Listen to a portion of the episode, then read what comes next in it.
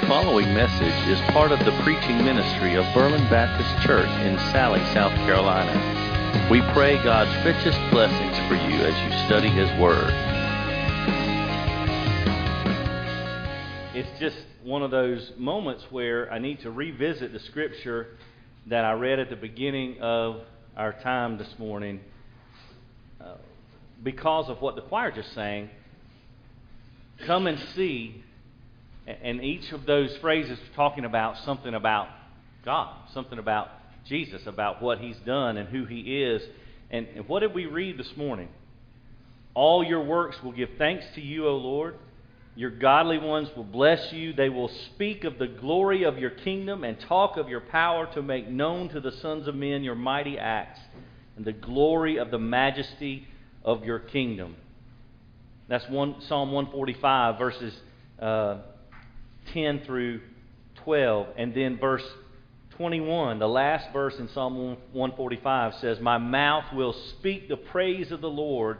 All flesh will bless His holy name forever and ever." That's in effect saying, hey, come see this God I'm worshiping. Let me tell you about Him. And that's, how appropriate that is for today. So if you would, take in your Bibles and turn to the 4th chapter of Ruth. We're going to be finishing up our study verse by verse through the book of Ruth. This is our 4th and final week through this beautiful Old Testament story. And as I introduce this final chapter, there's a couple of things that I just want to remind us of before we go through these final 22 verses and see how the story concludes. If you remember, before we started,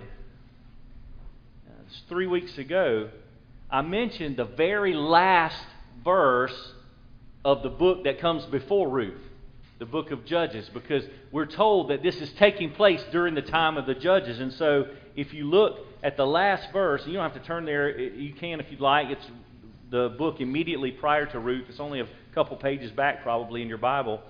But Judges chapter 21 and verse 25 tells us this is how we're left before we get to Ruth. "In those days there was no king in Israel, and everyone did what was right in his own eyes." What a terrible thing. You know, what a terrible commentary on their world and their culture and their context. And yet, hello, it's the same thing today. It's as if there's no king in Israel and everybody's just doing what they think's right. The only problem is, the Bible tells us there's a way that seems right to a man, and it only ends in death. Right? So this is a sad commentary, because if we interpret this correctly in its context, that's what we find out. Everybody's just doing what they think's right. Well, guess what? What we think's right is terrible, typically. Right? Because we're sinful humanity. Now, that's the verse prior to the beginning of this story that we have gone through over the last several weeks. Now, the last verse of last week, Ruth chapter 3 and verse 18, Naomi says to Ruth, as she's wondering what's going to happen, she says, "Wait, my daughter, until you know how the matter falls, for the man will not rest until he has finished this matter today." So there's hope. Even in the midst of nonsense, Naomi counsels her daughter-in-law to say, just wait and see what happens, because, let me interpret this for you, even in this story, Boaz and Ruth, right, are the characters. Let me tell you what Naomi's saying. Wait, let's see what the Redeemer does. That's who Boaz is. That's who he's representing in the story. Let's see what our Redeemer does and how he handles this business, right? So what are we doing in our lives every day? We live life. We have come here on Sunday morning to worship Jesus and study and learn more about Him and learn what He would have us to do in this life, how we can honor Him with what we're doing, how we're living. And it's almost as if every day we look around, and if you're anything like me, you're somewhat troubled by everything that you see in the news, everything you see going on in the world, not just the world, but going on in our nation and going on where we live. and all the different problems, right? Does that trouble you? It does me. And it's almost as if, even in this study of this scripture, somebody's whispering to us, wait. Wait and see what your Redeemer's going to do. Does that resonate with you today? When you observe culture, when you observe the world, and you're tempted maybe to be discouraged. Wait. Wait and see what the Redeemer is going to do. And so today we're going to finish up in Ruth chapter 4 and see the culmination of all these events and how they're going to end up. So as a form of introduction, listen to these words from Warren Wiersbe that he wrote about this final chapter. The book of Ruth opens with 3 funerals, but closes with a wedding. There's a good deal of weeping recorded in the first chapter, but the last chapter records an overflowing of joy in the little town of Bethlehem. Weeping may endure for a night, but joy comes in the morning, says Psalm chapter 30 and verse 5. Not all of life's stories have this kind of happy ending, but this little book, this book of Ruth, reminds us that for the Christian, God still writes the last chapter. We don't have to be afraid of the future. What a wonderful encouragement as we embark on this final chapter in Ruth. So without any more delay, let's look at Ruth chapter 4. I'm going to read beginning in verse 1 to the end of the chapter, end of the book, and the end of this story. Here's what the Bible says in Ruth chapter 4. Now Boaz went up to the gate and sat down there, and behold, the Redeemer of whom Boaz had spoken was passing by. So he said, "Turn aside, friend, sit down here." And he turned aside and sat down. And he took 10 men of the elders of the city and said, "Sir, sit down here." So they sat down. Then he said to the Redeemer, "Naomi, who has come back from the land of Moab, has to sell the piece of land which belonged to our brother Elimelech. So I thought to inform you, saying, buy it before those who are sitting here and before the elders of my people. And if you will redeem it, redeem it. But if not, tell me that I may know, for there is no one but you to redeem it, and I am after you." And he said, "I will redeem it." Then Boaz said, "On the day you buy the field from the hand of Naomi, you must also acquire Ruth the Moabitess, the widow of the deceased, in order to raise up the name of the deceased on his inheritance." So then the Redeemer said, "I cannot redeem it for myself, because I would ruin my own inheritance. Redeem it for yourself. You may have my right of redemption, for I cannot redeem it." Now this was the custom in former times in Israel concerning the redemption and the exchange of land to confirm any matter. A man removed his sandal and gave it to another, and this was the manner of attestation in Israel. So the Redeemer said to Boaz, "Buy it for yourself." And he removed his sandal. Then Boaz said to the elders and all the people, "You are witnesses today that I have bought from the hand of Naomi all that belonged to Elimelech and all that belonged to Chilion and Mahlon." Those were the 2 sons who had also died. Verse 10, "Moreover, I have acquired Ruth the Moabitess, the widow of Mahlon, to be my wife, in order to raise up the name of the deceased on his inheritance, so that the name of the deceased will not be cut off from his brothers or from the gate of his birthplace. You are witnesses today." And all the people who were in the gate and the elders said, "We are witnesses. May the Lord make the woman who is coming into your home like Rachel and Leah, both of whom built the house of Israel. And may you achieve wealth in Ephrathah and become famous in Bethlehem. Moreover, may your house be like the house of Perez, whom Tamar bore to Judah, through the offspring which the Lord will give you by this young woman." So Boaz took Ruth, and she became his wife. And he went into her, and the Lord enabled her to conceive, and she gave birth to a son. Then the women said to Naomi, "Blessed is the Lord who has not left you without a redeemer today, and may his name become famous in Israel. May he also be to you a restorer of life and a sustainer of your old age. For your daughter-in-law, who loves you and who is better to you than 7 sons, has given birth to him." Then Naomi took the child and laid him in her lap and became his nurse. The neighbor women gave him a name, saying, "A son has been born to Naomi." So they named him Obed.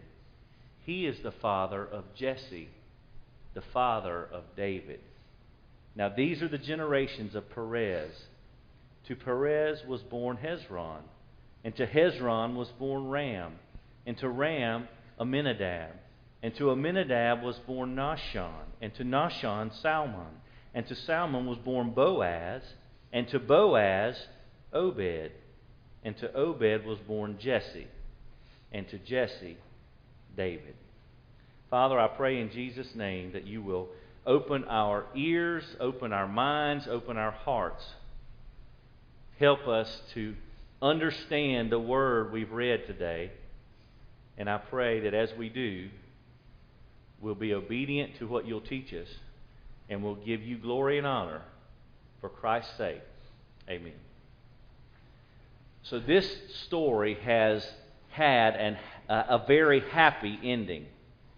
As we read this 4th chapter and see how everything resolves, there's several things that I believe will help us to understand redemption a little bit more clearly. Because that's really what we're talking about here. That's the theme, redemption, love and redemption.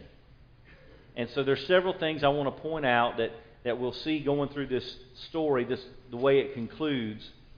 And it's broken up into a few different paragraphs, so we'll try to take one at a time and hopefully clearly understand here what God's Word shows us about redemption by teaching us through the story of Ruth and Boaz. First of all, in the first 6 verses here of this final chapter, we see that redemption comes at a high cost. That's really the first point that we need to make sure we catch in this last chapter. Redemption comes at a high cost. Now you see Boaz, he starts to gather in the gate of the town there, and it says in the Scriptures that he happens to see this other Redeemer walking by.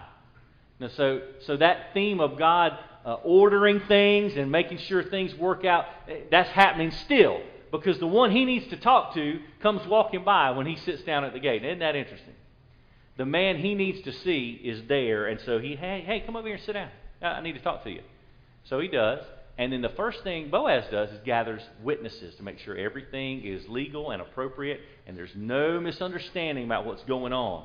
So Boaz gathers with this Redeemer and the 10 witnesses. He presents the prospect of redeeming the land that belonged to Elimelech, and then the other relative, the kinsman Redeemer, agrees until he hears all the facts. Now, isn't this interesting? To me it was. It's interesting that Boaz says, if you read the text here, in verse 3, he says, hey, Naomi's come back from Moab, and she's a widow, and she's got one of her daughters-in-law with her, and so somebody needs to buy this land, right? So when he hears about buying the land, he's like, okay, all right, that sounds pretty good. So Boaz informs him of everything in verse 4. If you'll redeem it, that's great. But if not, tell me, because I'm in line after you. So I'm giving you the first right of refusal. I'm letting you know.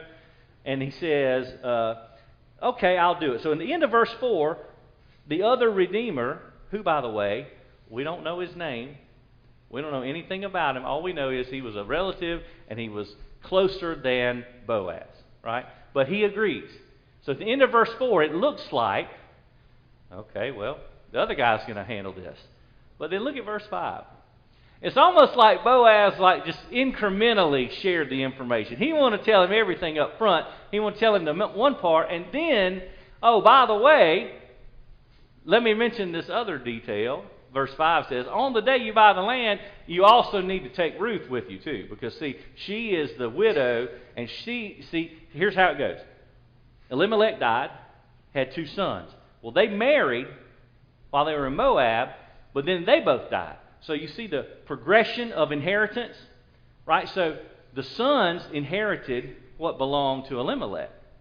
But then they both died, so that means their wives inherited what belonged to them. Well, one of them stayed in Moab, so she forfeited whatever she was going to have. She didn't want any part of it. So Ruth, because she has come back and she's there and she is the widow of one of the sons, she is the one that is kind of rightful owner, so to speak. So he says, all right, well, you've got to take Ruth with you too. It's not just the land. It's about the inheritance of the deceased. You have to raise up the inheritance. So raise up an heir, right, to keep the family name alive. So once he finds that out, never mind. I don't really want to do that. Because what does he say? This is really interesting. Verse 6. I would ruin my own inheritance. See, at this point, here's what we see. The contrast between whoever this other relative is and Boaz. All right, this is the contrast. The other relative thought the cost of redemption was just too much. It was just too high. He wasn't willing to pay the cost. In other words, he wasn't willing to take Ruth. He wasn't willing to satisfy those inheritance regulations, so to speak, and to make sure that her deceased husband had his family name continue within God's people. He wasn't willing to do that because he didn't want to sacrifice his own stuff. You see that? The cost was just too much. And see, Warren Wiersbe reminds us that there can be no redemption without the paying of a price. See, from our point of view, salvation is free to whoever will call on the name of the Lord, right? Whoever calls on the name of the Lord will be saved. That's Romans 10:13. That's a concept, a principle we understand, that when we preach the gospel, whoever will call on the name of the Lord will be saved. Well, it's free to us. That doesn't mean it's cheap. Let me say that again, just in case you didn't fully take that in. Just because redemption is free to you and I does not mean it's cheap. Somebody paid for it. You know when the government, this is a perfect illustration. This is not a political statement, it's just a fact. When the government says this is free, it's never free. Somebody's paying for it. Right? There is no such thing as free. It might be free to you. That doesn't mean somebody didn't pay the price. Oh man, that was good. Y'all need, gracious. When Jesus died on the cross, it cost something. When he shed his blood and his body was broken for us, we get the free gift of salvation. Have you heard that? I think it's in the Bible. Let me verify that. Here, I don't want to speak out of turn. Let me just verify that salvation is indeed free, because I'm pretty sure it says that somewhere in here. Oh yeah, here it is. Romans 6:23. The wages of sin is death, but the free gift of God is eternal life in Christ Jesus our Lord. See, the only reason it's free to us is because we didn't pay the price. Doesn't mean the price wasn't paid. Did you know that in John chapter 19 and verse 30, when Jesus is on the cross and he utters that famous phrase, tetelestai, it is finished. You know what it really means? Paid in full. He wasn't only saying the work is complete. He was saying the price is paid and there's no balance on the account. Does that make sense? But it's free, though. It's the free gift. Because it is really that much of a gift. See, Boaz took the risk of love and obedience, and his name is written down in Scripture and held in high honor. But you know whose name is not written in here? this other guy who thought the cost was too much. Get the irony here, okay? Please don't miss this. I know this is only the first little portion, but it's worth noting that this other gentleman tried to protect his name and his inheritance. And we don't even know his name. He's trying to protect his name, and we don't even know it. It's not even included in the story. You know why? Because it's of no consequence, because the price was too high for him to pay. I'm sure glad that Jesus didn't think the price was too high for him to pay. Because he paid it in full. It is finished. By the way, that's also why we don't see Orpah's name in here anymore. The other daughter-in-law who decided to stay in the land of idols and not go to the people of God. We don't hear her anymore. Ever since she stayed behind in Moab, never hear about her again. That's not on accident. Okay, that's on purpose. See, redemption is way more than just kindness. It's kindness that comes at a great cost. Redemption comes at a high cost. Number two, redemption involves someone of high character. Verse 7, you continue reading in the story, Boaz is told by this other gentleman, you redeem it. So look at verse 7, you see what's happening.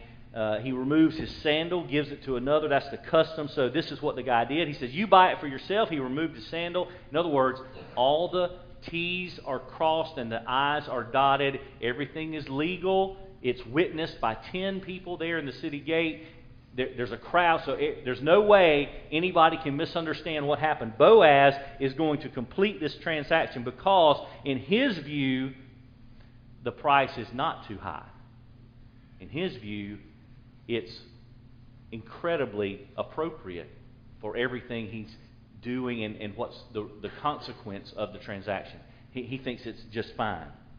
So this type of Christ, when you understand the huge symbolism here of how Ruth is a picture of the church and Boaz is a picture of Jesus and the redemption that he gives to his people, when you see this, it reminds you, why did Jesus come to earth? When Paul writes in Philippians chapter 2, when he writes this beautiful description of who Jesus is and what he did, we read it in Philippians chapter 2. It says, although he existed in the form of God, this is verse 6, did not regard equality with God a thing to be grasped or exerted. He emptied himself, taking the form of a bondservant, being made in the likeness of men,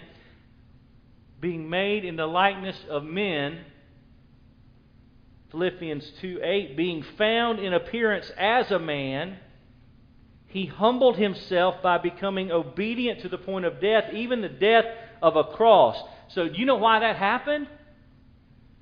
Jesus came down and became related to us because he is our kinsman redeemer.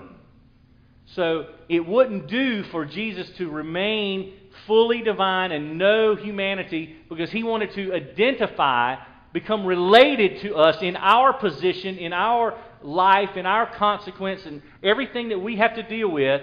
That's why he came and took the form of a man, being found in appearance as a man. He humbled himself. So he is our Redeemer in every sense of the word. He became flesh and blood so he could die. You understand that the profound nature of what that means? He didn't just pay a bill from afar. He didn't just by proxy say, well, I'm gonna wipe that off your book right there. You don't owe that anymore. He didn't do that. See, that's the difference. There's two really important theological terms here. I didn't plan to say this, but I think it's worth saying. There's two theological terms that are really important here, and there's a fine distinction. And I don't know if you've heard them or not, but expiation is one, and propitiation is another one. Right? They're very closely related. They both involve a punishment being taken away. But the reason why propitiation is so important and why it's used specifically in Scripture in the New Testament multiple times is because expiation involves, I'm just going to take that punishment away, I'm going to take that penalty away, and it's just not going to be paid. It's like a write-off. Okay? When you write off somebody's debt, somebody owes you money. All right, here's a good point. You lend somebody $50 and they don't pay it back. And you tell them, hey, you know what? Just don't worry about it. Don't worry about it. It's clear. You don't owe me anymore. Now, nobody paid you that $50 back, right? But you just forget it. Okay? It's done. That's expiation. Propitiation is you loan somebody $50 and they can't pay you back. So somebody else comes by and says, by the way, I know so-and-so owes you $50 and they can't possibly pay it, so I'm going to pay it for them. Are y'all listening? That's amazing. That is amazing. Why would they do that? They didn't know that debt. They just mercifully, graciously came by and said, you know what? This person can't possibly pay their debt. I'm just going to pay it for them. Because that's kind and gracious and merciful. That's what Jesus did. In case you're not connecting those dots. That's what Jesus did. Jesus came and saw a people who owes a debt they can't possibly pay. And rather than just wiping it off the books and writing it off where that sin doesn't get punished. Oh, it got punished. Jesus took it for us. That's unbelievable. Unbelievable. Jesus did. That's what redemption is all about. It's someone of high character is required for that to happen because not just anybody will do that. You know, not just anybody will pay someone else's debt when they didn't know it themselves. That's the kind of Savior we have. That's the kind of Redeemer Jesus is. Please don't miss that. That's the connection of chapter 4. If you miss everything else that's in the Bible about this in chapter 4 or what I've said about it, don't miss that. That's the kind of Redeemer Jesus Christ is for His people. He sees a debt that is impossible to pay by us, and He comes by and pays it for us. And then we reap all the benefits. Remember, it's a free gift, but it's not cheap. That's what Jesus has done. So when we see this, and we see the connection, who is Boaz in this story? Why did he redeem? What was the consequences or the ramifications of him redeeming the land and redeeming Ruth and Naomi? See, like Boaz, Jesus wasn't concerned about jeopardizing his inheritance. Instead, He made us a part of His inheritance. So just like Boaz, Jesus made His plans privately, but He paid the price publicly. And Jesus did what He did because of His love for His bride, the church. So as this story unfolds, I want you to notice a couple of things that are happening here before we get to the next paragraph. Do you see here when the people are talking in verse 11, all the people who were in the gate, the elders, we are witnesses, and then listen to the words they say. May the Lord make the woman who is coming into your home like Rachel and Leah. Do you remember who they were? Wives of Jacob. They built the house of Israel. Okay? And then he says, may you achieve, this is interesting, the end of verse 11. May you achieve wealth in Ephrathah. That's Bethlehem, Ephrathah. That's the name of the town. And become famous in Bethlehem. You know what the word Ephrathah means? Fruitful. They're praying for the blessing of an heir. And then may you become famous in Israel. You know who became famous in Israel? And by the way, He was born in Bethlehem. Ring any bells? Jesus. This is not an accident. Remember a couple of weeks ago? There's no such thing as coincidence. Right? That's why this story is set in this town, because there's another one who would come, who would become famous in Bethlehem and become fruitful, be the Lord of many nations. And then he says, the group in verse 12, may your house be like the house of Perez, whom Tamar bore to Judah, through the seed which the Lord will give you by this young woman. It's never forgotten. God did this. The child that the Lord's going to give you that. So redemption it takes a high cost. Redemption is someone of done by someone with high character. Number three, redemption ultimately points to Christ. So Boaz and Ruth were married, and then the most amazing thing happened. Literally, the text says in verse 13 that the Lord gave her conception. Do you know who else was given conception and had a baby in Bethlehem? Mary. See, the similarities here are not by accident. All this is happening to point us forward to Jesus. Point us to our Redeemer. So when we get to verse 13 and this unbelievably, divinely orchestrated birth, the Lord gave her conception. She gave birth to a son. It's enabled by him. It's a gift of God. So Ruth was having the child, but Naomi was receiving the blessing. Just like Jesus died for our sins, he paid the penalty, but we receive all the benefits. Isn't that amazing? So she was not left without a Redeemer. His name would become famous in Israel. And then listen to the prayers toward Naomi. Now it's Ruth who's having the child. So when you see the transition from verse 13 to verse 14, it says Ruth was enabled to conceive, and she gave birth to a son. But then look at verse 14. Then the women said to Naomi. They didn't say it to Ruth. They said it to her mother-in-law. Blessed is the Lord who has not left you without a Redeemer today. May his name become famous in Israel. And then listen to the prayers. May he restore your life. Do you see? Just pretend like I'm not reading about Ruth or Naomi or Boaz. Pretend like I'm telling you about Jesus. Now listen to these words. May he restore your life. May he sustain you in your old age. May he provide you an inheritance. That's what Jesus has done for us.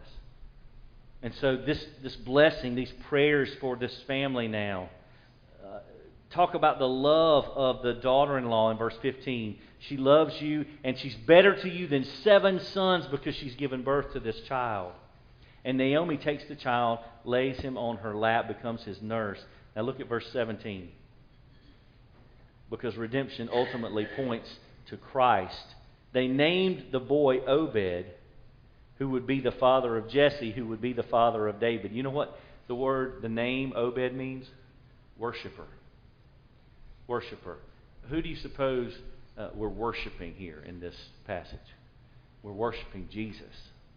Because God has orchestrated this elaborate plan and this story involving these families in order that we might look forward and see Jesus. See, Ruth gives us this picture of the gospel and the picture of God's grace. Let me tell you 5 things that this shows us about redemption. We see redemption means we have an inheritance. We see redemption brings restoration. Redemption means intimacy with God, like reconciliation. Redemption is about the fame of a son, of the son, who would be born in Bethlehem. And finally, in this section, redemption comes from a son who restores our lives by raising up what was otherwise dead. You see this real subtle note about how else is the inheritance or the family line going to be continued? How else is the land going to be retained, the blessing of God? And how else is an heir going to come about? It was about to die off, right? But because the Redeemer came by and redeemed Ruth, Naomi, the land, the possession, now all of a sudden the name, the family line has been resurrected. That's also not a coincidence. What would Jesus do as his most unbelievable statement of victory? He would walk out of a tomb. He would rise from the dead. And in the same way, he's resurrected this family line. by means of a Redeemer. This is a picture of the gospel. So, just to summarize here as we conclude, redemption comes at a high cost. Redemption requires someone of high character. Redemption ultimately points to Christ. But the final paragraph here is not even really about the story. It's more of a commentary on what this story means. Family trees don't lie. Family trees don't lie. Now, why do you suppose this whole story would end with a genealogy? Well, I'll tell you why. You know, there was a statement back in Deuteronomy when God's people, you know, were given the promised land and all the tribes, and they had to displace the people who were there, who were not worshiping God, who were idol worshipers. And the Moabites, that was one of the groups that were displaced, right? Well, in Deuteronomy chapter 23 and verse 3, the Moabites were not to enter the congregation of the Lord, even to the 10th generation. Now, you say, well, why would they say it that way? Why would they use the 10th generation? Well, I'm glad you asked, because take a look at Ruth chapter 4, beginning in verse 18, the final paragraph. Family trees don't lie. You know how many generations are represented here from Perez, who was mentioned here, Tamar bore to Judah? There's 10 generations. There's 10 generations in these final few verses. You know why that's significant? Because the redemption has now reversed the curse. What did Jesus do with our sin? He has reversed the curse by His blood. So when you read this genealogy, and you're reminded, remember how I began with the final verse of Judges, and then you find the book of Ruth placed between Judges and 1 Samuel. Well, you know what's going to happen in 1 Samuel chapter 16? Young David, the youngest of 8 sons of Jesse, is going to be anointed as the king. Now, how did he get there, do you suppose? Well, Perez was born to Hezron. And Hezron was born Ram. And to Ram was born Amminadab. And all the way down to verse 21, Boaz had a son named Obed. And then Obed had a son named Jesse. Well, Jesse had 8 sons. And the youngest of his 8 sons was named David. And he was the one that looked least like a king. Except for the fact that when Samuel took a trip that day to visit Jesse and see all his sons, and he looked at all of them. Oh, surely this is him. Look at him. He's a young, strapping man, and he looks like he would be a king. Nope, not him. Next. Nope, not him. Next. And then he said, do you remember? In 1 Samuel 16, you can read it later. Are these all your sons? Well, no, I got one more, but he's, you know, the youngest. He's out there messing with the sheep. Well, you better go get him. I'm not leaving until they've all walked in front of me. Let me just read you how this story really concludes from 1 Samuel 16. All the sons. Samuel said to Jesse, send and bring him. We will not sit down until he comes here. So he sent and brought him in. Now he was ruddy. I don't know what that means. Ruddy. Had beautiful eyes and a handsome appearance. And the Lord said, now Samuel didn't say, the Lord said, arise and anoint him. This is him. David, the grandson of Obed, who was born to Boaz. All because Boaz redeemed Ruth and Naomi and the possession of God. Samuel took the horn of oil, anointed him in the midst of his brothers, and the Spirit of the Lord came mightily upon David from that day forward. Now, one little interesting note before all that happened. Do you remember what happened when the father, Jesse, and the brothers were dumbfounded at why David would be king. Well, he's the youngest. He's tiny. He can't do that. Do you remember what 1 Samuel 16 verse 7 says? The Lord said to Samuel, "Do not look at his appearance or at the height of his stature, because I have rejected him." Talking about the other sons. God sees not as man sees, for man looks at the outward appearance, but the Lord looks at the heart. You see, all this story concludes with David the king coming out of this family line. That's why the genealogy concludes the book. So as Sinclair Ferguson would observe, Ruth teaches us, now just try to wrap your mind around this. Ruth teaches us that God works on the small scale of our apparently insignificant lives while also working out this larger master plan for the world. That's true hope in difficulty, in trial, in adversity, in hardship. If we know Jesus, then we know God is at work in our lives to bring His Son to still more people who need His redemption. See, Jesus is the true and better Boaz. Amen. He came to this earth to become our kinsman so that He might ultimately become our Redeemer. He paid a terrible price to ransom sinners from death and hell, but He was victorious then, and He stands in victory forevermore.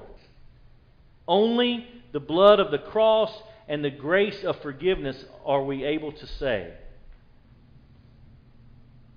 though Satan should buffet, though trial should come, let this blessed assurance control, that Christ has regarded my helpless estate and hath shed His own blood for my soul.